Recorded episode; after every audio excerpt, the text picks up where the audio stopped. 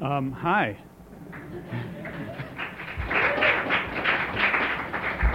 That, uh, that little clip was a, a, a gift from this uh, uh, Polish filmmaker. He's a guy who made this about 30 years ago.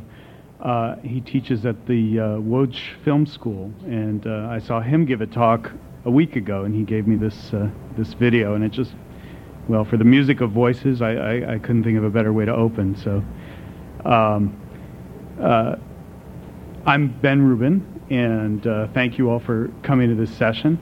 Um, before I, I, sort of properly introduce myself and why I have this uh, uh, DVD still in the machine, I just want to play another very short piece that uh, I think might be of interest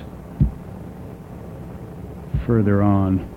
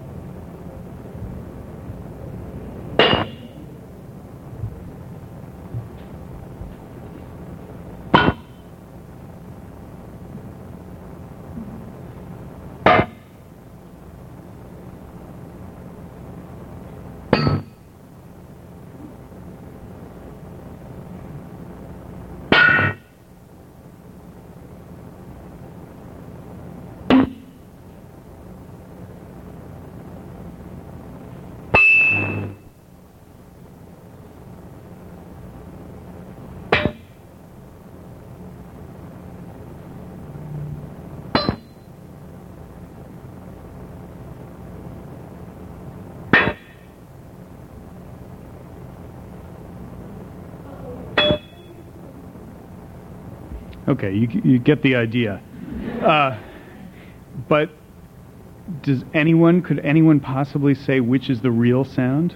Are any of those the real sound? And uh, yet each one of them looks like it is. Um, or some of them maybe cause you to, to, to, doubt, you know, is that really the sound of that spoon hitting that surface?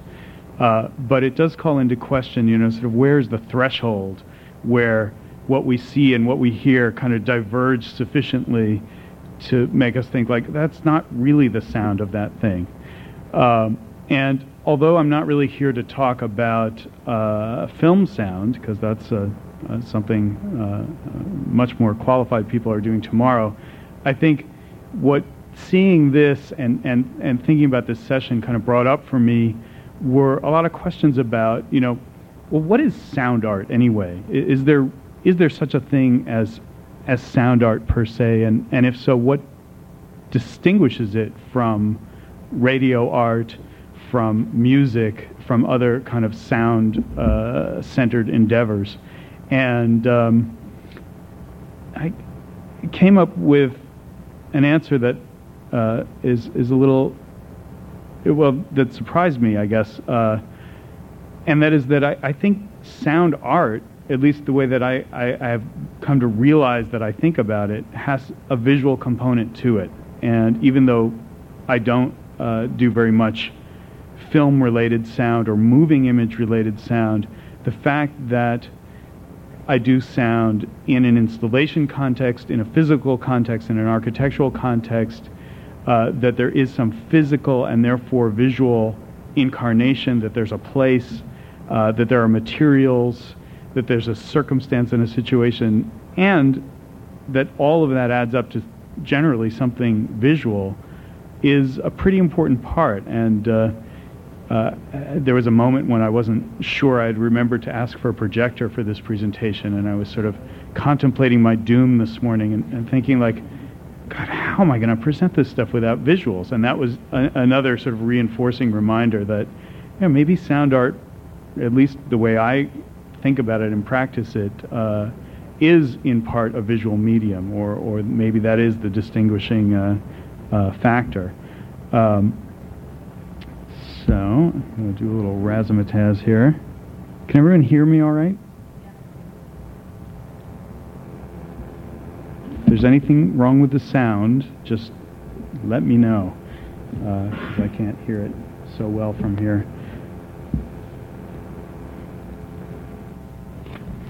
Um, so, welcome again. I'm Ben Rubin, and uh, and this session is the musical voices, and I'm going to talk about my own work and about the work of artists that have been influential to me and play examples of both.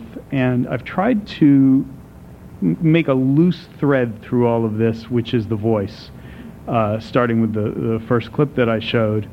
Uh, the voice is not present in everything that I do and, and not present in everything that I'll show, but it's, I think, the voice, notions of, of how we hear, how we hear voices differently than other sounds, and uh, kind of call and response uh, uh, as a dynamic. All those things really play play into my work throughout. So um, uh, that's the thread, and um, I'll start with uh, a piece that I don't really have uh, a sample for, except for this image. Um, this is the first thing I did. I, I studied documentary film, uh, uh, studied computer science and filmmaking as an undergraduate. Then I went to MIT to study with professor there who had been my teacher's teacher as an undergraduate, a documentary filmmaker named Ricky Leacock.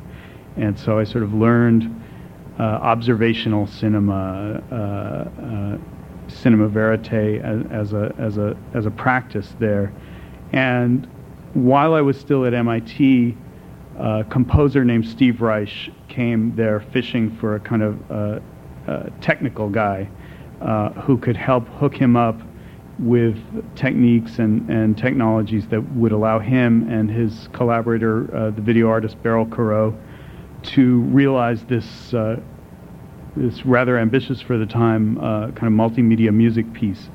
And they referred to this work as a kind of documentary opera, and uh, this was, I think, the first uh, divergence from, you know, what what I had imagined I would be doing, which is going out to make documentary films. Suddenly, I was in this performance uh, music world. I'd never set foot in a theater before, uh, and uh, started working with with a composer who was already at the time one of my great heroes and uh, and got really interested in both what he was thinking about, which I'd already been interested in, known about his sort of formal ideas. Steve Reich, and I'll play you two examples right now uh, uh, of his work.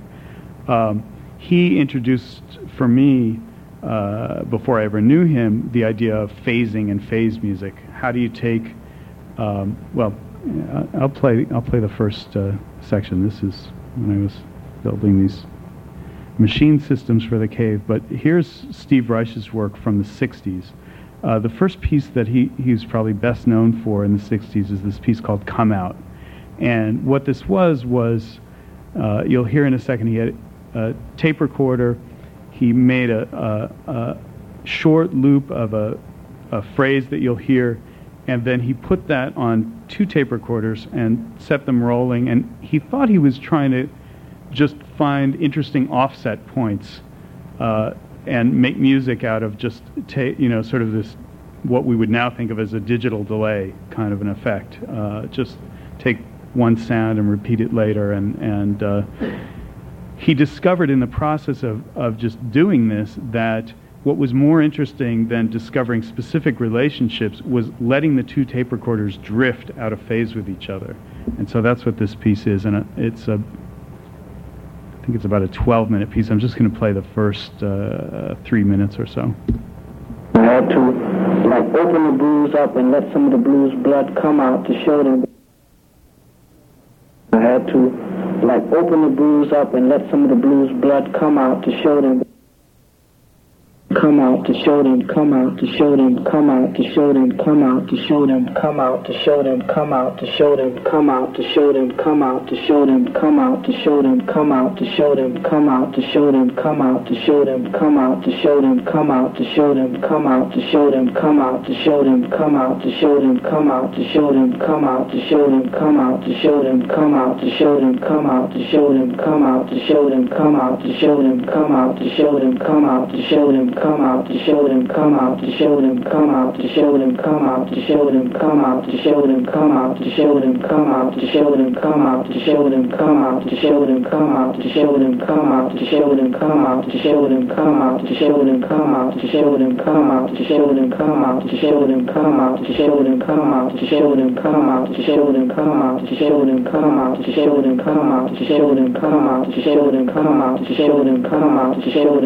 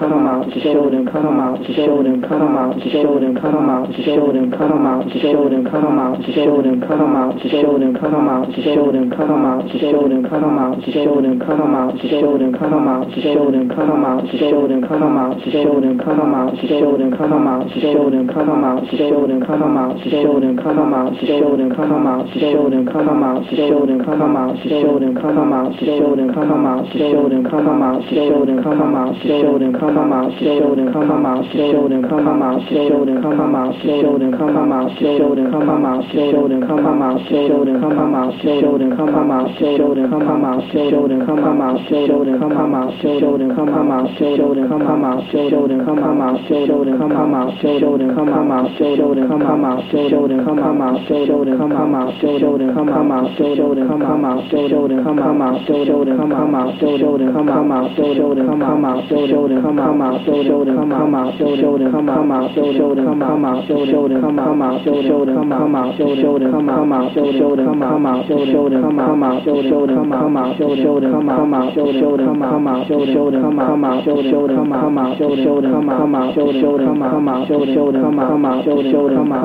show to come a human, show them come out, to show them come out, to show them come out, to show them come out, to show them come out, to show them come out. So that that goes on and it really develops and I'm not playing enough of it to really let it develop into what it becomes, which is this really interesting kind of rhythm that that, that develops in these these rather complex uh, overlap effects.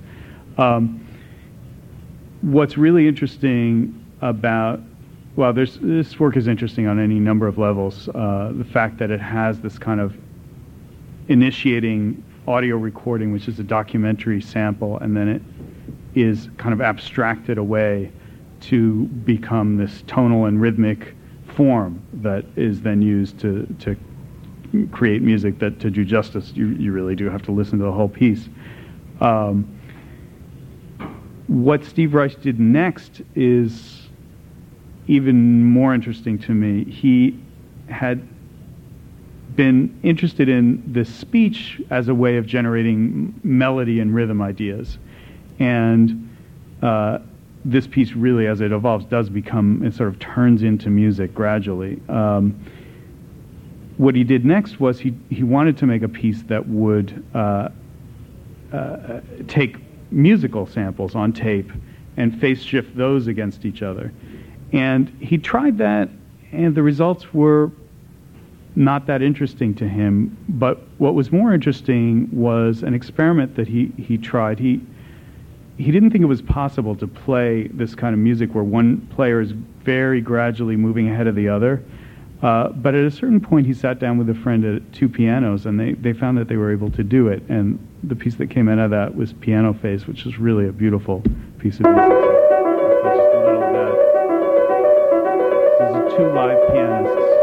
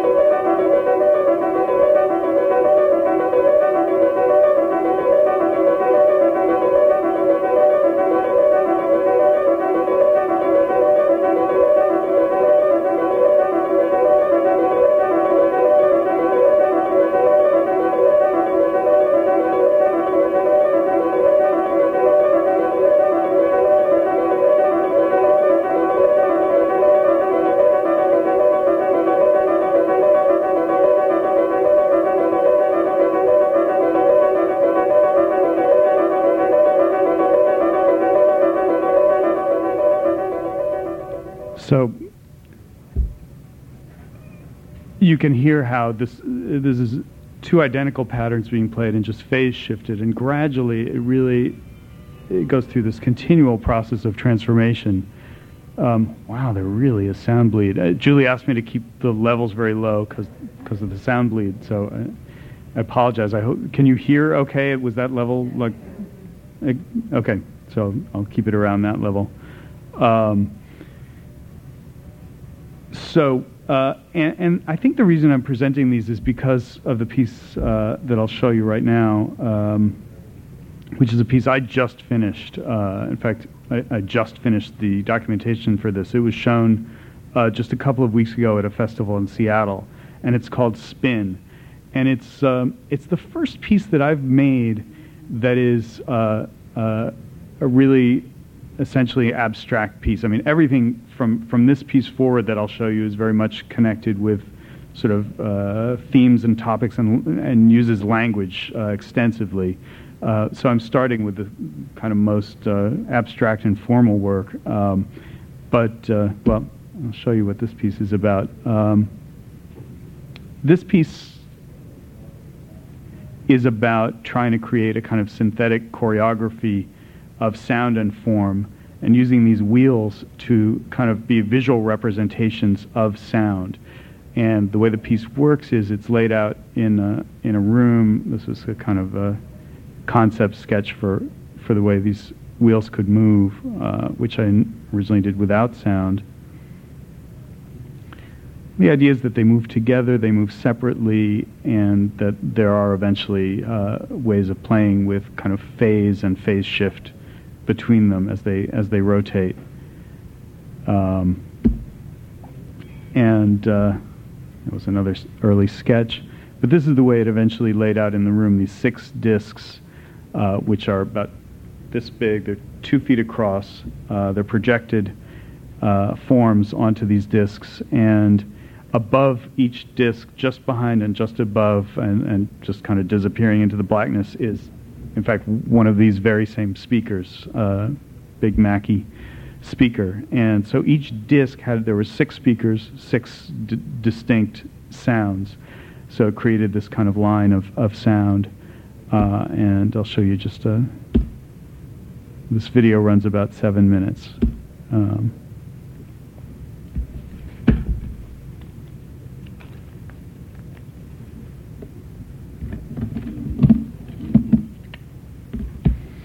So conceptually, what's happening is it's as if each disc is a phonograph record, uh, and as the discs spin forwards at a kind of what I call the normal speed, which is actually pretty close to 33 RPM, uh, uh, you would hear the sound at a kind of nominal pitch and speed. When the disc would spin faster, uh, you would hear the sound correspondingly speed up. If the disc would stop, uh, the sound would stop. And you could sort of scratch the discs, which you'll see in one part of this, and, and the sound would kind of scratch.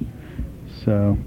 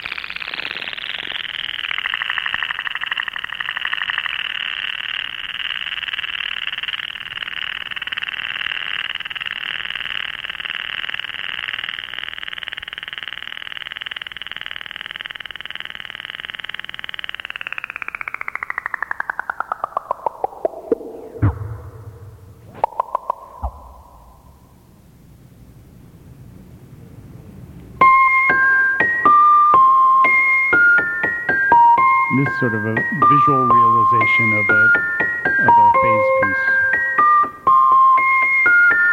The wheel on the right, every two measures, will drop back by one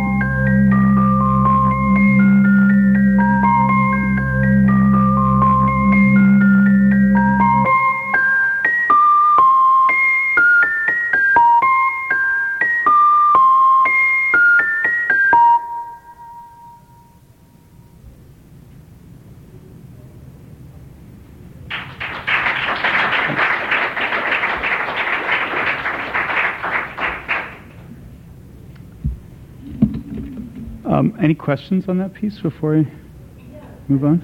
Yeah. Um, was the so was, was the movement of the of the circles triggering the sound, or was was the sound and the movement both pre-programmed to match one another? Um,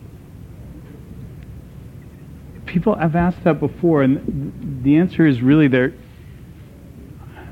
How to? I'm not sure how best to articulate this. This piece is new enough that I'm not that good at explaining it yet. But um, essentially, the software that I made that runs this has each. It's as if I put a record onto six six different records onto six different turntables, and then I start the the scene of the piece. Like there, were, you saw four different sections there. There are four different, essentially, samples uh, attached to each disc uh, in each of those scenes. And once that's set up, I don't change that for the rest of the the movement of that piece. All I do is control the speed of that disc, uh, of each of those discs. So when I tell the disc to go forward, the disc turns and the sound goes. They go together. They can't be separated any more than a, you know, a record could turn with the needle down on it and you could hear a different sound. No, you know, you hear exactly what it is. So that's that's what I tried to set up is this system where, where they were they were essentially locked together. Does that make sense? I'm not sure if that answers the question, but so what I was triggering is the movement, and the movement is both it, it, it manifests itself both visually and sonically. Um, I wrote software in a system called Max MSP. So, is there a So, question? I, I, yeah, I just think it's really interesting that um, at times it seems like, you know, obviously you are you are a trained musician, you have some training, uh, like in in theory, music composition, but uh, at the same time, uh, it's also athletic, I mean, aesthetically driven informs your composition. So you have both coming, you're, you're, you're making the piece as a as a composer, and then and then giving you the sort of visual aid to guide you to sort of maybe appreciate the piece. And then at other times, it seems as though it's using the, the, the aesthetic of the, of the wheels to inform you with, with composition. And I was just more curious on like, how does that interplay, you know, work for you? Well, I guess for one thing, I'm not actually trained as a composer or musician, so I'm just kind of working intuitively, and I don't have very many tools at my disposal, uh, in a sense. And in fact, the only way I've found so far to work out musical ideas is to set them up within the context of some kind of piece with a lot of other stuff going on, and then the musical ideas sort of they emerge or they, they, they, they kind of work themselves out that way. So kind of set this whole thing up so that I could work out these ideas. And I think it was driven by some of the same things that I think were driving that, that uh, uh, Wojciech, uh, I'm not going to pr- even attempt to pronounce his last name, uh, you know, just an investigation. What can we learn about you know the relationship of sound and image and, and movement um, and how they how they kind of kind of attach themselves to each other. Um, so that's kind of what that piece was about. I'm going to go on from there uh, and return. Did you compromise the, the music for the image or vice versa? I don't think the music would have existed without the image in this particular case. It's not like I wrote music and then tried to put an image to it, you know. Like the phase work in particular, Mhm. obviously didn't have an image associated with it, although, however, it would be effective, you know, as a, as a tool to appreciate it. That's what, that's what I thought. Hmm. Yeah, I mean, in a way that, in the in the instance of that last section of the piece, which was a, a kind of really straightforward phase piece, I thought it was, you know, it made it easier to appreciate what it means. What what is a phase piece? Well, it's these two things kind of turning, and one of them is gradually drifting against each other, and it's like you know, like you can see the windshield wipers kind of. They don't do that anymore, but they used to go out in and out of phase with each other. Um, so it, that's sort of what it was heading for. Um, actually, Well, I guess I can set this up now. This is really undignified. What happens next here? Because the video does all kinds of.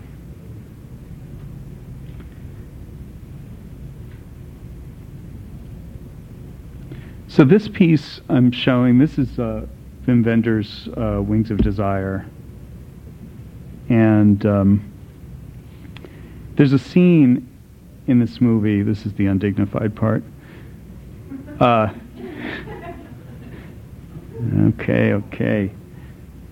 Um, there's a scene in this movie that really has, has stuck in my head, and I think was uh, certainly one of the things in my mind uh, I, where, where, I'm leading towards is this piece listening post that I did uh, last year, finished last year, and um, so I wanted to show you this, uh, which really stuck in my mind because of the sound primarily.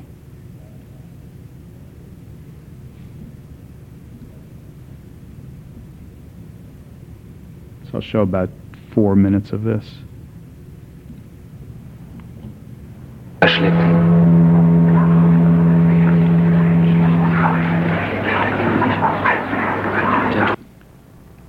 We've already established for anyone who hasn't seen this movie, at this point in the movie, we've established that there are these angels who drift through the city of Berlin unseen by the people, and uh, and they can hear what people are thinking. And so now we're in a library. Die Triebfeder lässt wachsen, das ist nicht Deshalb überzieht den Urwald. Walter Benjamin kaufte 1921 Paul Klees Aquarell anschließend.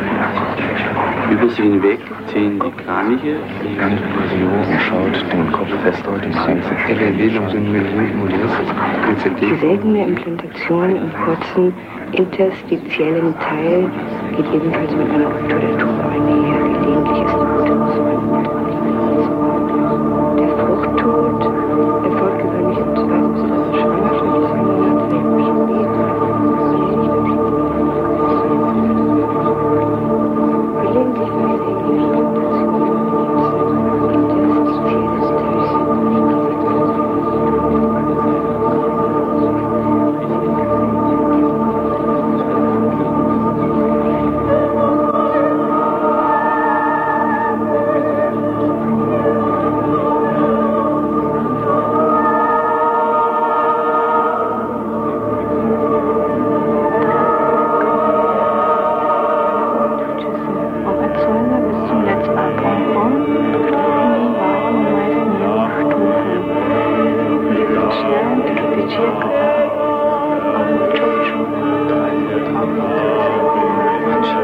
Strecke.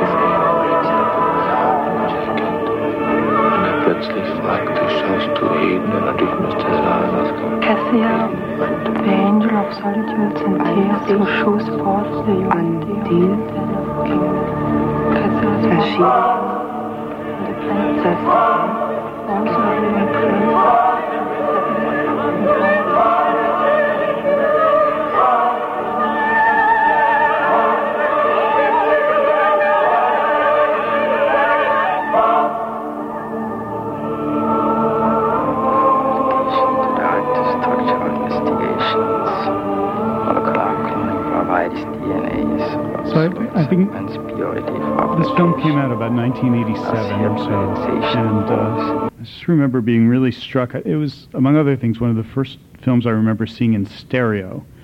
Uh, it was released in stereo and, and shown in stereo, and uh, I just had never been so struck by sound in a film as this. Um, and I think just the way that that moment of sound design and the whole early part of the film creates this kind of babble of multiple layers of voices uh, becoming this kind of underlying wash of sound and then setting against that or uh, allowing to rise up from that specific voices that you can hear individually. And um, I think the experience would be somewhat different if I understood German, uh, but uh, I think the idea is pretty clear. Um, so.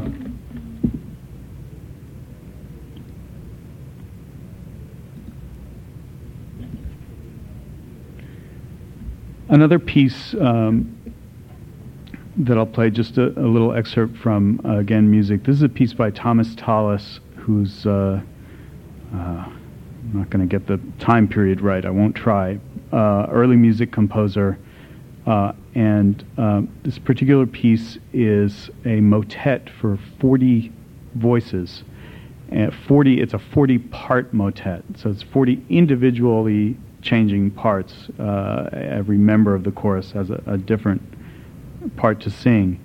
And um, I'll play this in part to describe an installation that I saw. Uh, did anyone else see this Janet Cardiff piece? Yes, at PS1. Uh, absolutely extraordinary piece um, where she had recorded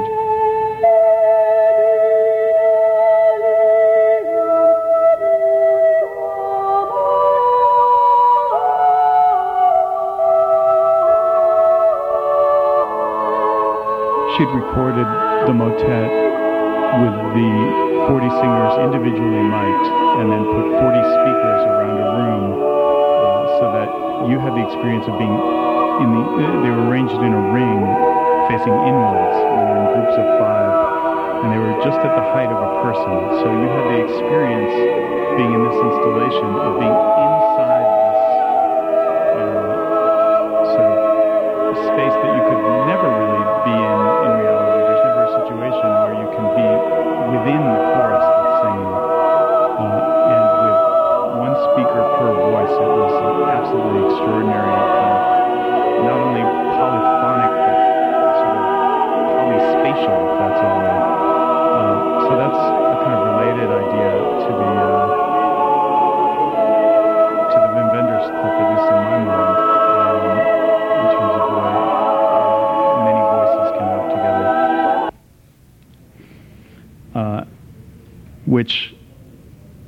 brings me to this piece. Um, did anyone see this at the Whitney? Yes. A few people, but mostly not. Um, oh, in Seattle. Wow, great. Um, we, we workshopped it in Seattle. Uh, to, uh, so this piece is um, a piece that I worked on for about three years with a statistician named Mark Hansen, who was at Bell Laboratories. He's now at UCLA. And um, the piece started out as a kind of uh, uh, sort of a geeky experiment with uh, data and sound, and, and how can we, um, you know, create software to run data into it and hear sound out, and would that be a worthwhile thing to do? We weren't sure. Uh, and through a long and circuitous path, we ended up sort of stumbling on chat as our data and deciding that this, this outpouring of language from all the thousands and thousands of chat rooms that were uh, that that exist throughout the internet was something that we would try to initially listen to, and later it grew into a kind of audiovisual piece. So this is, these are just just run through these process pictures. We built these circuit boards. We hung them in these strands. Um, this is a sort of visual inspiration. This is a piece by Robert Irwin, uh, kind of open grid of screens um, that. Uh, I liked for for the fact that it creates this kind of spatial plane, but is so permeable and and and open. And so this is our permeable plane, of text. This is the piece in the studio. Here it is in an earlier format at uh, BAM in Brooklyn. And uh, what I want to get to, put the, put this disc in. There's some video of this that I'd like to show.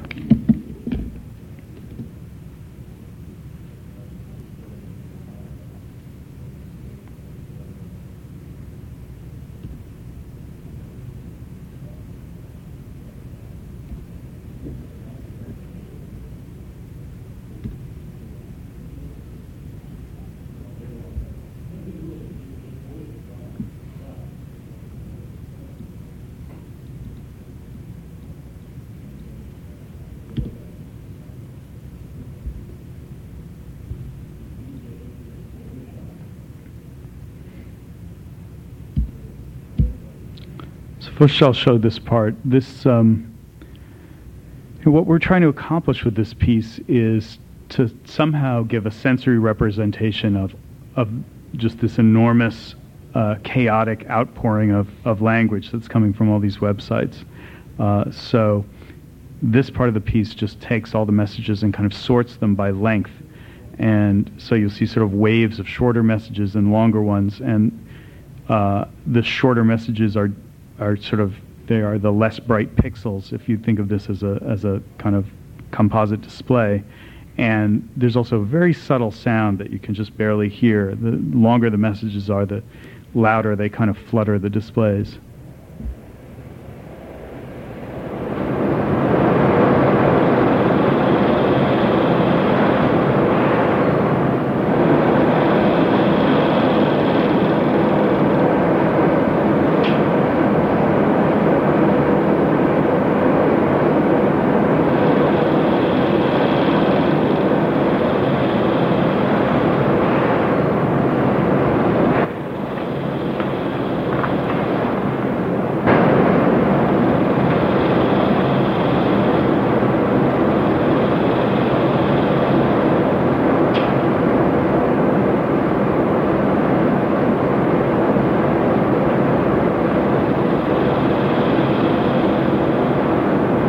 to get back to the motet uh, notion and how it ties into this in, in any way, um, there are not 40 speakers in here, but there are eight, and there are five uh, sort of in an arc uh, behind the the visual part of the piece, and then three behind. So there is a kind of uh, uh, s- spatial variety of where the sounds come from, and in certain scenes, they come from the part of the screen where you see text, and that's the case in this next scene that I'll show this this part uh, we found when we analyzed all the messages coming in, we looked for you know different features in them. What are the most common words, most common phrases? Uh, what one thing we found is that among the most common words that begin messages, uh, messages most often begin with the words "I am," and so based on that, we just started skimming off in ascending order of length and then presents them in, in, in as you'll see.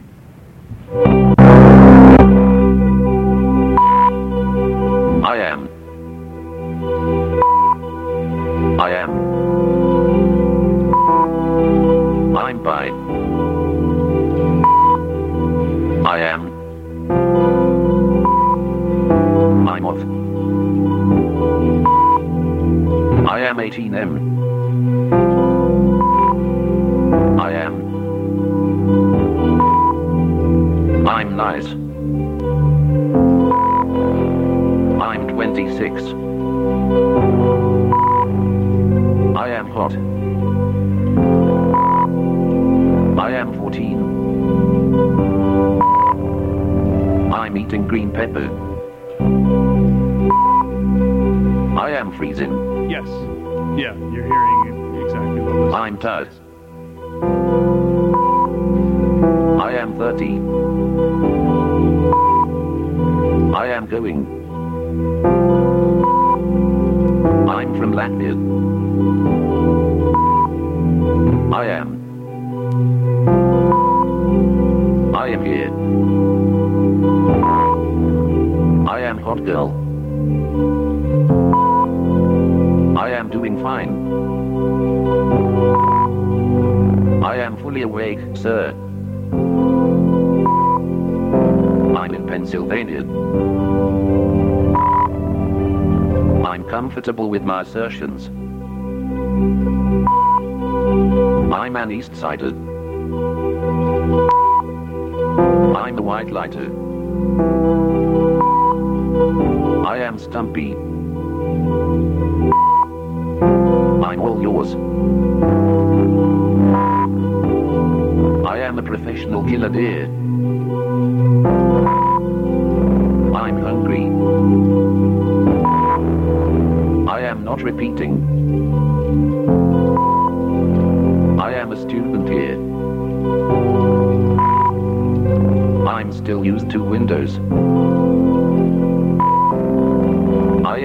Argentina. I am proud of not being British. I'm worried about that, Lucky. I'm in Eastern Canada grumpy. I'm in Victoria right now. I am Israeli, bar. From 1980.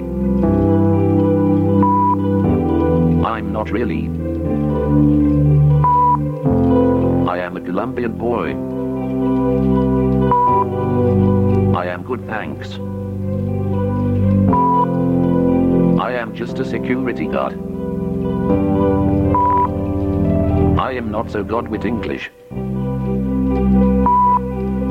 I am from Romania. I am stuck in Oklahoma. So, so I was listening I'm to the addicted to session. Uh, a couple of things struck me. Uh, I am gone. One in terms of the music. Uh, I am giving you advice. Jonathan Mitchell said about you know trying to find music that would sort of train station. provide a neutral support, Ontario. yet kind of bring out the I am alive. inherent qualities in what this was. That's, I think, what I was trying to do with this music. And um,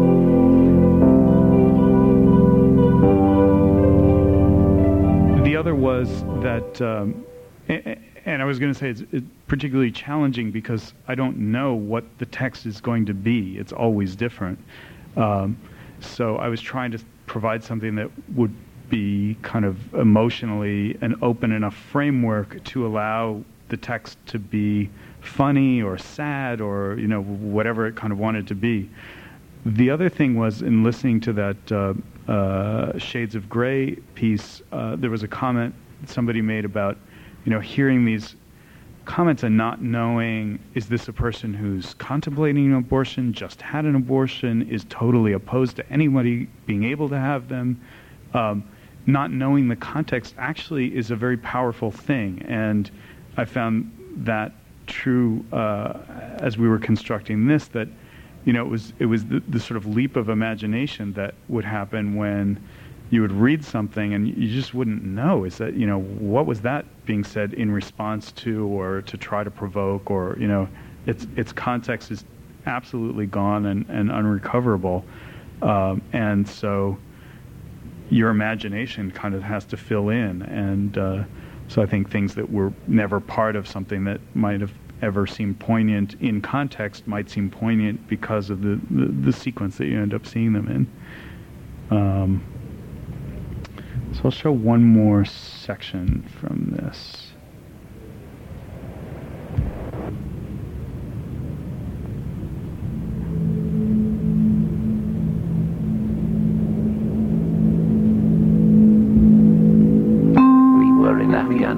To stop communism. In background for your lives. Havonash, Bloomberg to have his name put above Nasdaq sign in New York dash every time the closing numbers were shown welcome dash advertising time I suggest you use your head first. In this Morse can understand why everyone came out This. Is a much more complicated uh, kind of algorithm working in this in this part of the piece. It initially pulls a message at random and puts it on the screen, uh, and then it looks for messages that are coming down this torrent of text that have words in common with it. And if it doesn't find any, then the message just fades away. But if it does, then you find topic areas starting to kind of spontaneously to grow. Um,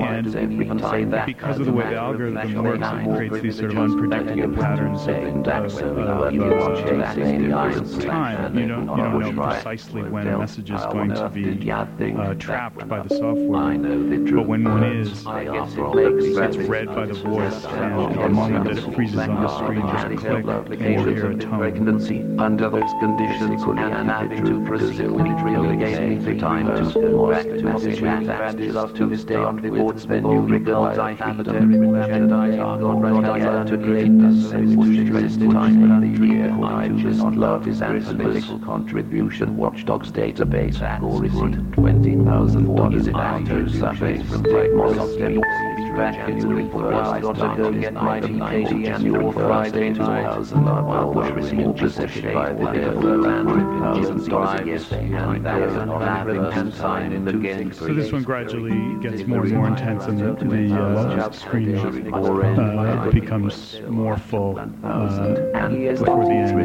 It kind of builds up density as it goes. Yes, I can't figure out why some in my own. Any questions about this piece? Yeah.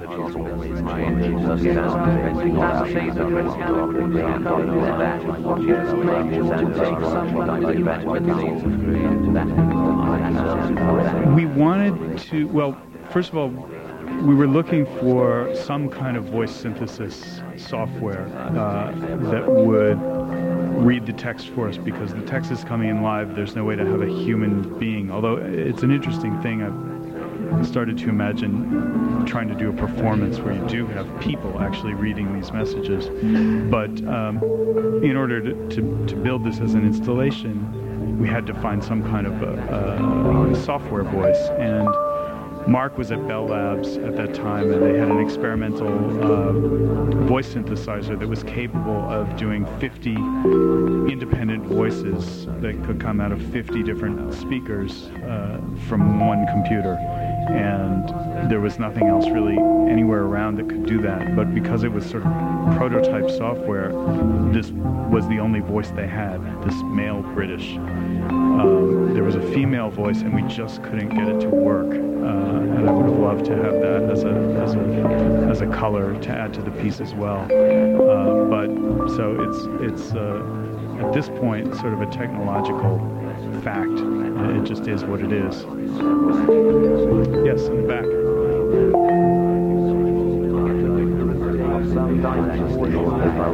It's a it's a live stream. Right. We had a network of computers at that time out at Bell Labs that were running sort of software robots that would crawl the web uh, looking for active chat rooms. And when it found an active chat room, it would just lock onto that stream and pipe all the all the text back to a, a central place. And that became our, our sort of you know it all it all got funneled into one unified stream of, of text. And that, if it found, it would do dictionary lookups on the language that it was getting. And if it found a lot of words, you know, the certain percentage of the words were not in the English dictionary, it would go away. Uh, and there were always lots of, you know, I think the percentage we had to use was like 65% in the dictionary because there's so many sort of typos and and webisms, you know, chatisms that people type with that are not in the dictionary.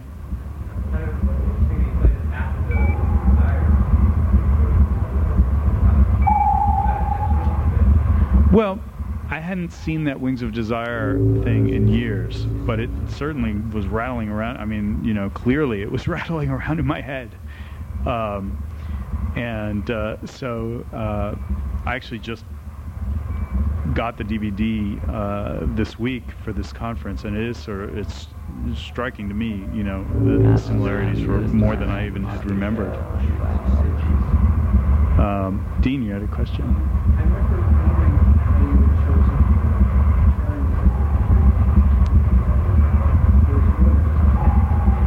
The only terms that we chose were I am and I like. And um, yeah, they alternate.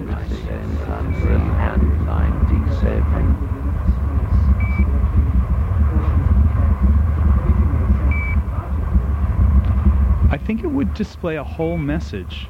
Uh, it was it was the whole message. So it's I am, and then whatever whatever follows. And in some cases, that was as short as I am, and it stopped there. But in other cases, it was I am, blah blah blah blah blah, and it, it would just take all that, and it went up to like hundred characters, and then it would it would stop. Um, yeah. like when people came up like to explain that one session was only I am sentences and that another session was doing it thematically like how you said the second part or did people just experience it and have to kind of people mainly there there was a sign outside that um, that it, it, well the attempt was to explain to me the most important thing that I wanted people to know was that the piece was live. You know that this wasn't just being drawn from a database that we didn't type this in that it wasn't edited at least not not uh, by you know not in any specific and intentional sense uh, but that it was all being drawn in as, as part of a process and that it was live. Um, so there was a little explanation outside that tried to at least make that point. And beyond that, we just let, let people make what they would of it. One more question back there? I suppose it um, from that question in a way. I can see how um, it must be fascinating to be involved with the technical side of it see what happens to experiment to that depth and uh, to not know really what's going to happen. And it has, um, you know, audio and visual appeal and interest. But I wonder, is there more that you want people to know? More. Feel or to ask about it? Well, I guess I, I hope it. You know, the expressive nature of the work. Well, I guess I guess the hope is that it does leave people with questions. You know. Um, well, I guess questions ultimately about does this represent any in any way the kind of gestalt of what are what are people thinking out there? Uh, does this represent the buzz of of consciousness or any any subsection of it, or is that even something that's possible to do? Um, in a sense, that that's what the piece was striving to do, with the full knowledge that to to represent that is kind of futile. It's it's impossible, uh, and yet, you know, to build a system that's sort of trying to do that. Well, that that was that's the experiment. What happens if you try? Uh, so th- those are the questions, I guess, uh, at the deepest level that I would hope that people would be left wondering. Yeah, well, that answers it. But does it fit in? I'm wondering whether you have a larger um, idea of, of um, acoustic ecology, maybe, and that this is a new acoustic ecology for you know when we have technology, those tech, technical development and the acoustic ecology. Well, at that level, chat exists without uh, much sound and without much uh, sort of sensory uh, richness. You know, it's mainly people typing alone in front of computer screens. Um, and so it's about as unsensual as you can get. And this is, I think, part of it was also by making an aesthetic framework that it could be in and something that would be at least hopefully beautiful in some way that would draw people in and and open them to experience this stuff in a way that I know I'm not open if I just see chat scrolling by on a screen it doesn't I, I can't even look at it you know it doesn't it doesn't have any impact on me and I can't certainly can't find any emotional resonance in it. So uh, trying to create a situation that allows you know and, and that's the, that's the tricky thing because in creating an aesthetic framework, you run the risk of imposing what that interpretation is, and so the the the aspiration of the piece is is not to impose that, but to give you just enough of a of of a stage that it's set on to allow you know an emotional resonance to to happen to let the stuff speak for itself which i don't think it can do in its native form. It doesn't do that very well. So that was that's the goal. I was gonna say also, I, I, when I, when I like, what I'm getting is a real sense that it's about, it's about identity formation and about the way that, that, that people assert their identities in certain, in certain situations. And I mean, the fact that you're using all these I am and I like statements, which, and, but then, because it's anonymous and because they're happening in rapid fire, and because of the sheer number of statements and the fact that they're all brought to sort of like the same level with this one voice, it, it's, it's just really interesting. It's like it's all collapsed in a certain way. Yeah.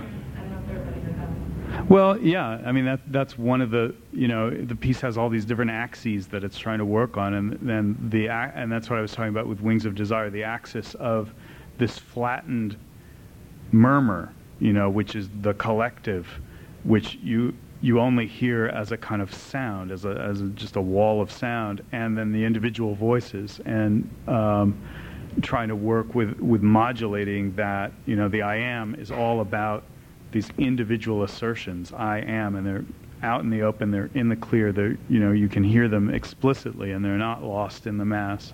And other scenes are much more about uh, about that wash. So um, yeah, I mean once once that single British voice was established as our only option, we just sort of worked within that framework.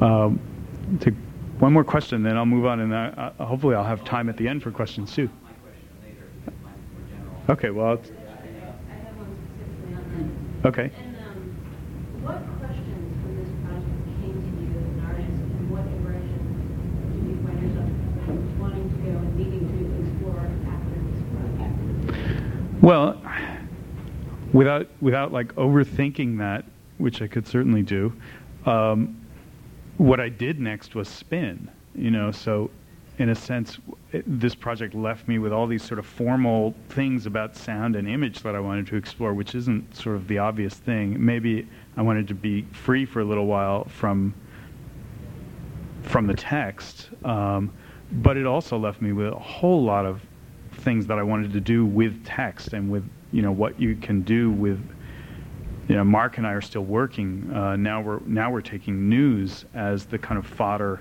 for um, for for a project you know uh, culling from the I think it's 4,000 news feeds that Google News is getting uh, and and looking at those as something to be mined uh, and news is sort of the opposite of chat. It's like it's it's the information that's coming down from above, and this is what's coming up from below. So those stand in interesting opposition to each other. Uh, and so there's a lot to explore in both of that and in the relationship between those two. How does the chat reflect the media? How does the media reflect what's being reflected back? And you know, can can you get at that feedback loop in some way? So. Um, Oh, dying to play this, but I'm going to skip it. Watch BTN Lunatic. Um, let's see. Don't have too much time left. Um, just going to take stock of things for just a moment and see what I want to really not miss. All right, I'm going to skip Kircher. Sorry, Kircher. Um, and just talk about a few uh, living sound artists that um, that I really admire and whose work uh, uh, has has certainly had an impact on mine. Christian Marclay is one. Uh, some of you may know. He's a, a really important contemporary artist, and um, his whole history uh, sort of begins with the, the turntable as the uh, you know as the as the central element, and uh, he's just done every imaginable kind of thing with turntables and records and and uh, both in performance and, and, installation. And he also deals a lot with sort of physical manifestations of sound and sound producing objects and sound systems. And this is a piece I unfortunately don't have the video for, um, but it's an incredibly powerful piece. It's a video piece, uh, just plays on a monitor or projection, um, and it begins with Christian Marclay tying this guitar uh, to the back of a pickup truck, and then he drags it, and the soundtrack is what is picked up, you know, from this. It's plugged in, so it's what's picked up from this guitar as it's dragged along this dirt road, and um, and eventually is is totally destroyed in the process. Um, but it's at the same time sort of funny and horrifying and and deeply disturbing, and it's about you can you can sort of feel the rocks in the road through the impacts that they make on the guitar, and you hear you sort of hear what the guitar is feeling, and uh, so there's there's a sort of empathy in this piece that I find really moving. Uh, uh, so that's it's called Guitar Drag, uh, and he made it about three or four years ago. Um, this is a floor that he covered with records. Uh, he's done this in a number of places, and uh, I'm not 100% sure, but I think in some cases he'll later play the records to, you know, sort of get what's picked up by all the the activity was, people speak. And, and, this one, is an unrelated and, piece. And, and, voices and it was a wonderful time. And there was one man there who had one man there was one man there was one man there was one man there who had one man there who had a long tube on the end of his smoker and he told us that he was going to tell us that he was going to put us that he was going to put us that he was going to put us that he was going to put us that, and he told and he told and he told out of his smoker and he told Oh, the end of his smoke, the end of his smoke, the end of his smoke, the end of his smoke, the end of his smoke, the end of his smoker, smoke, the end of his long on the end of his smoke, the end of his smoker. And he told us that he was going to and he told us this in his teaspoonful of this, in his of this, in his smoker. One teaspoonful of it set up in, the, in this jar. But you see what I have? Well, you see what I have? Well, you and he said, well, and he said, down, and he went down. He went down, and he said, down, and he said, down. He went down. He went down, and uh, something you could do something you could do something you could do no way you could do something you could do no way way was doing no way you could do no way was doing no way was doing no way was doing no way was doing no way was doing no way was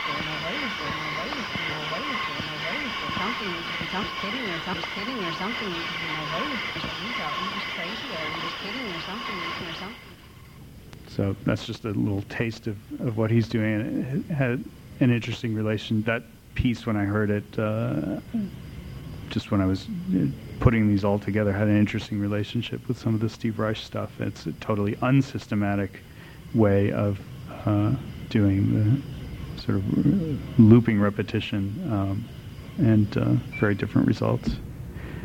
Um, Pauline Oliveros is a composer some of you may know. Um, she lives in uh, the Catskills area, and um, well, I'll play one piece, and I'll first talk about a piece that that is sort of a conceptual performance work that I don't have any record of, but she does this performance. She's done it a couple of times, where uh, she will work with a shortwave radio operator or a ham radio operator to direct uh, signal to the moon. And so she does a performance where she'll take the output of one of the instruments or performers or singers and run it into the shortwave transmitter.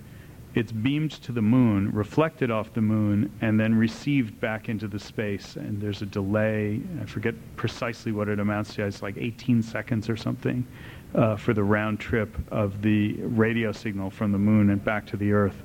And uh, to me, that's just such a beautiful, uh, you know, it, it, it, does so many things with sound. It, it kind of creates this beautiful cosmic physical relationship with the Earth and the universe. Uh, and it also, the sound comes back and it's totally transformed by this process of being converted to shortwave and sent and received and uh, has a, an extraordinary quality to it. Um, and, uh, oops. So we didn't.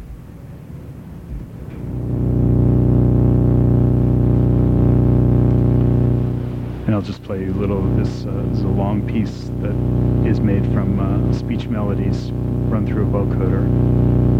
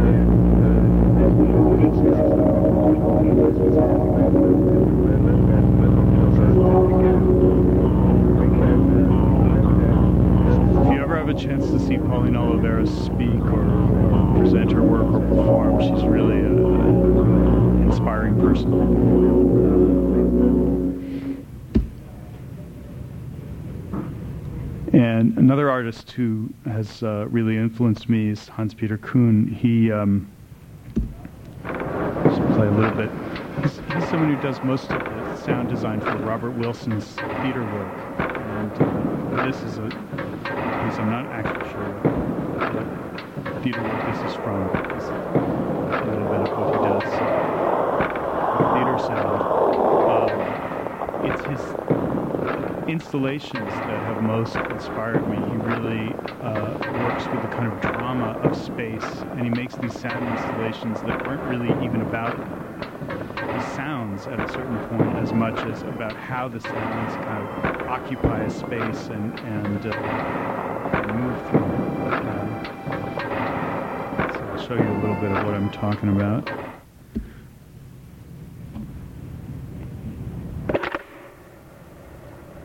Um,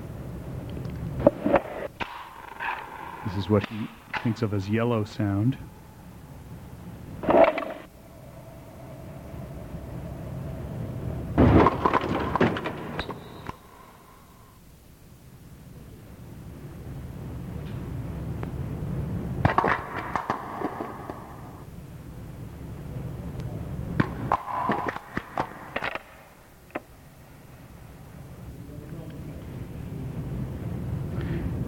And um, these are the pieces I know the best. Uh, and the effect of these, I, I, there's no recording of them, and I don't know how a recording could really do it justice because the effect is all about being in the presence of these multiple sound sources uh, when uh, this is sort of a random phase piece in, in a sense. Um, there's a, a click that's triggered at regular intervals in each speaker, but it's a, a fairly inexact circuit. So within only a few seconds of the thing being turned on, it, it becomes kind of a random field of these uh, uh, noises, and it's a it's a kind of extraordinary sound uh, and and experience. It's a little bit like rain falling, I guess. And here's a piece. I don't know. Did anyone see this? he worked on it for years and years in planning it, and it was supposed to be up for a couple of years, and it ended up being only. Uh, it, it got taken down after two weeks for some reason, um, but uh, it was on this pier in New York, and it was really an incredible piece. Uh, the picture that you're looking at is shot from where you would actually experience the piece, which is a, another pier that's. Um, like uh, I don't know, maybe hundred yards away, um, and the pier's really long, and it has these. I think there are nine speakers along it, uh, nine of these sort of uh, pylons with a colored light, and each has a very very large speaker in it that's pointed towards the pier where you see the work from, and sounds kind of skitter up back and forth. Uh, sometimes they move in, in, in kind of rhythmic pulses, but more often they're kind of you know, sort of scurrying along this distance. And it just does an amazing thing of kind of collapsing scale uh, to to hear something moving so fast and so clearly. Um, and also just the act of experiencing this piece meant walking from the West Side Highway, which is where this pier starts, where there's like a deafening roar of traffic, out all the way to the end of this pier, where you really hear very little except the piece and you know the the sounds of the boats on the water, uh, and so just that process of paying attention to sound as you're distancing yourself from the city was really uh, a memorable one.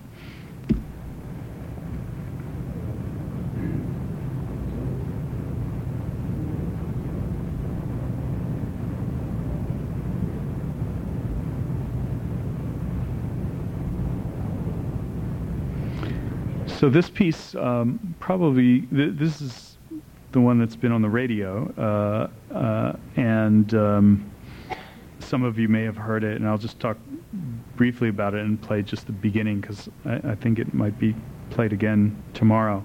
Um, but uh, this is a piece I made in 2002. It was a commission from Creative Time, which does public art pieces in New York and apparently now in Chicago too. Uh, I think they have their first out of New York project here. Um, and the commission was uh, at the moment of the reopening of this winter garden space, which was destroyed uh, when the uh, towers fell. And uh, so when Creative Time asked for a proposal, I went down there, looked around, thought about what this place was, and and uh, they really were very explicitly trying not to have memorial works be there, but more sort of works that, that went in a different direction. And uh, so I was trying to look at well, what is what is the active life of this place? And at the point when I visited, the only people who were there at that point were uh, the traders over in the uh, commodities exchange, the New York Mercantile Exchange um, and they deal mostly with energy.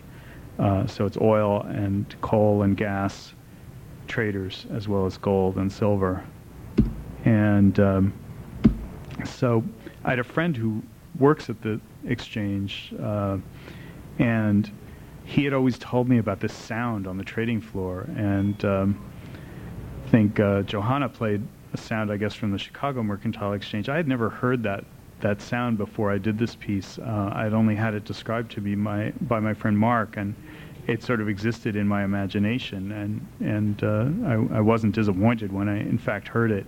And again, it relates to this notion of multiple voices that you know back to the the Wenders clip and and uh, other pieces that I've made that I'm not showing that deal with how you can listen to lots of voices, and it, I thought about also the relationship between the sort of pit of men, and here in New York, I think there are 3,000 men licensed to trade on the energy floor, and three women, of which only one actually trades.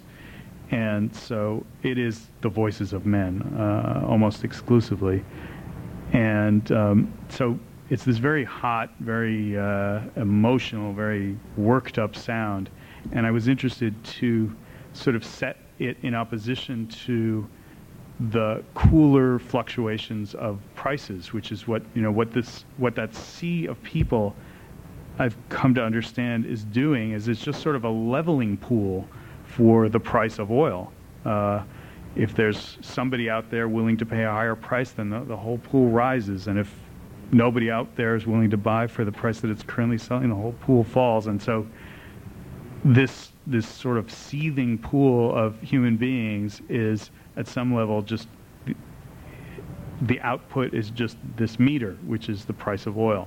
It's actually several, you know, many price indexes, but uh, oil being the, the single most important one. So uh, I'll just play the first two minutes of this. Also, physically, you can see these palm trees, the way the piece was presented in, in the Winter garden. The sound, the voices were coming, there were speakers built into the base of each palm tree. There are also speakers up above, 24 speakers altogether.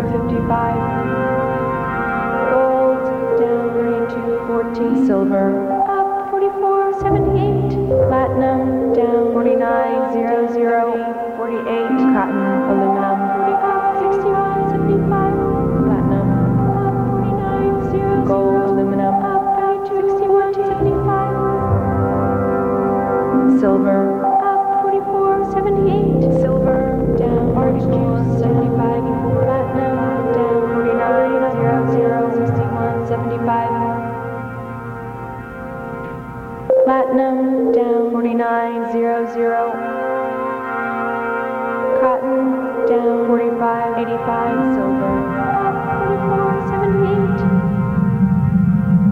oil, up 30, 53, silver, down, 44, 78, 49, 00.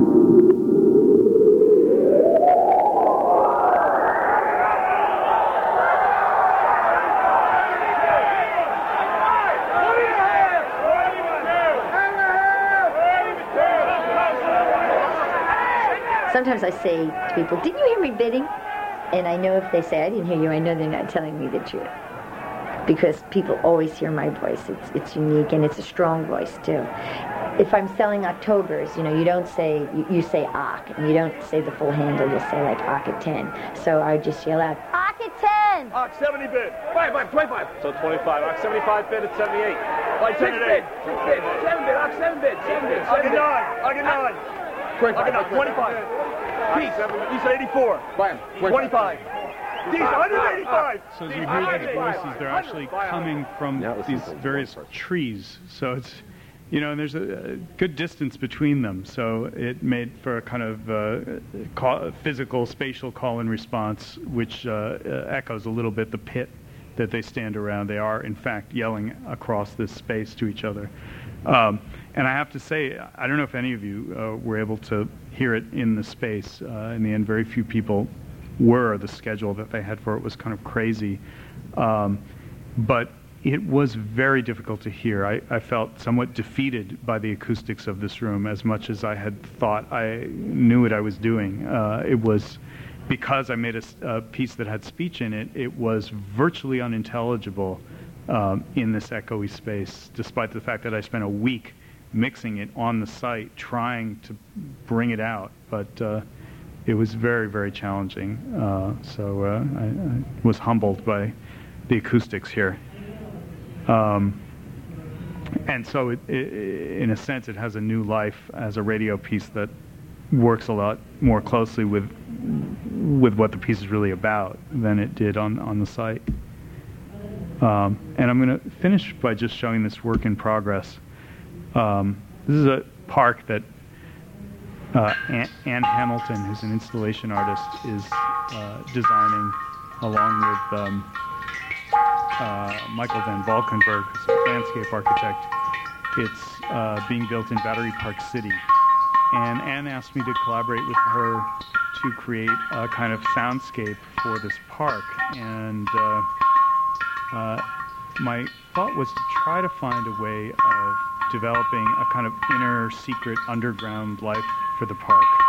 And I had heard um, this uh, these recordings of this uh, thing. It's called a sukin kutsu, uh, and it's a kind of underground uh, uh, vessel. It's made of clay in a Japanese garden uh, that is it acts as a drainage system, but it's specifically designed to kind of resonate the sound of the water that's dripping into it, and it makes this kind of beautiful dripping sound.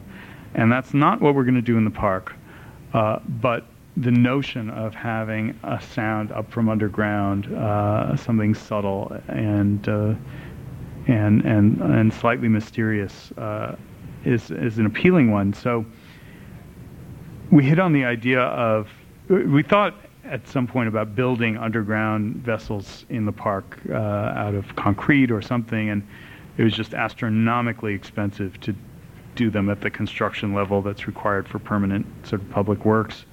And then we hit on the idea of using the municipal drainage system that's in place as es- essentially the resonator, you know, substituting a manhole or a drainage inlet or a storm drain for the clay vessel. Uh, and it's a similar uh, kind of a situation. It has water that pools up at the bottom. It's concrete instead of clay. And I don't know how it's going to sound yet, but we're putting speakers in them. Uh, and uh, we'll, I, I haven't yet designed the sound either. I want to do that on site, kind of in response to what what I can hear up from out of these uh, drainage sites. But uh, here's how it's looking as of a few weeks ago. They've run the conduit, so we can eventually install the speakers. So um, I'm going to end with. Well, I'm not going to show this. Not going to show this. Not going to show this.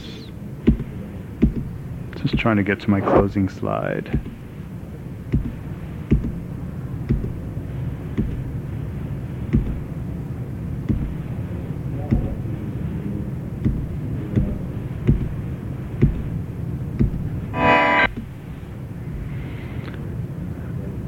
So that's it. Um,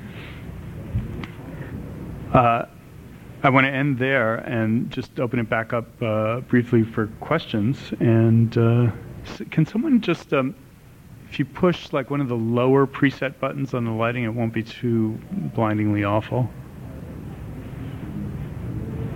Great. Uh, yeah.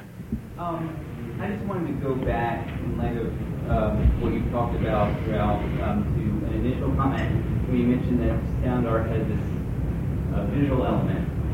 And, um, you know, and, and, I think, yes, there is this long tradition of sound image penetration and uh, image penetration. And, uh, for example, now with Maxim and keyboards, you have a lot of people working with these isomorphic uh, sound image relationships, uh, like we were doing with spin. Um, but I wonder if, um, in some ways, the need to put uh, I mean, and I can understand where there's sort of interesting, an interesting relationship that you can create um, with sound and image. But I wonder if sometimes when you say that sound art has a visual element, and you identify that as being the definition of sound art, whether it might be a little bit inaccurate because of the fact that maybe the reason that sound art finds itself with a visual element is a um, is like a problem with having a proper delivery method for sound art.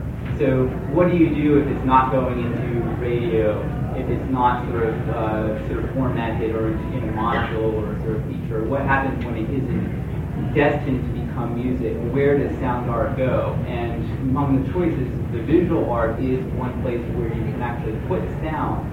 But it seems that just as an experimental film, there's a there's a, a broad tradition of work that uh, people experimenting with the image without it having to be destined for narrative or destined for, for any kind of um, uh, sort of structure like documentary. In sound art as well, there's work that maybe more hermetic work that might not be, a, uh, you know, sort of like a, available for public radio consumption. But there is a tradition of work of sound art that, that doesn't necessarily find that it has to deliver itself within visuality or have to deliver itself within a radio format or within a musical format. And I think that you could appreciate this because I think that a lot of, like for example, when you uh, when you move from like spin to your pieces with the chat room, I mean, what you're dealing with are problems in information theory, with sort of like how do you get noise and turn it into something that is coherent and can be delivered and can be communicated. Mm-hmm. And that's the problem. Really, that's the problem inherent in sound art is that okay, you sort of are playing around with this sound and it's really pleasurable, but how do you actually turn that into information? how do you turn data, how do you turn noise into data, or I mean data into information? Right, right. So I guess I wanted to just complicate that, that initial thesis that you had based on what I saw. Um, that sound art is purely can be purely defined as um, uh, the sound experimentation that finds itself in the digital uh, world or installation world. Well, I guess, yeah. In response to that, um, it's I, I, certainly wasn't trying to create an exclusive definition for what sound art is, but uh, more to acknowledge that I guess that's the, the particular thing that maybe interests me is finding those situations where, well, I just saw the Merce Cunningham dance, and you know that that brought up a lot of these same issues because he creates this choreography that is explicitly supposed to not have a relationship to the music. But what does that even mean? You know, because you see them together, so immediately there is a relationship, and I think he's totally conscious of that. And I think that I'm conscious of that in the sense that um, if I create, if anyone creates uh, a sound work that is for the radio or to be listened to on headphones or CD or, or whatever, it's not that there isn't a visual element, it's just that you relinquish control over it. You don't know if the person's going to experience it driving or working out or, you know,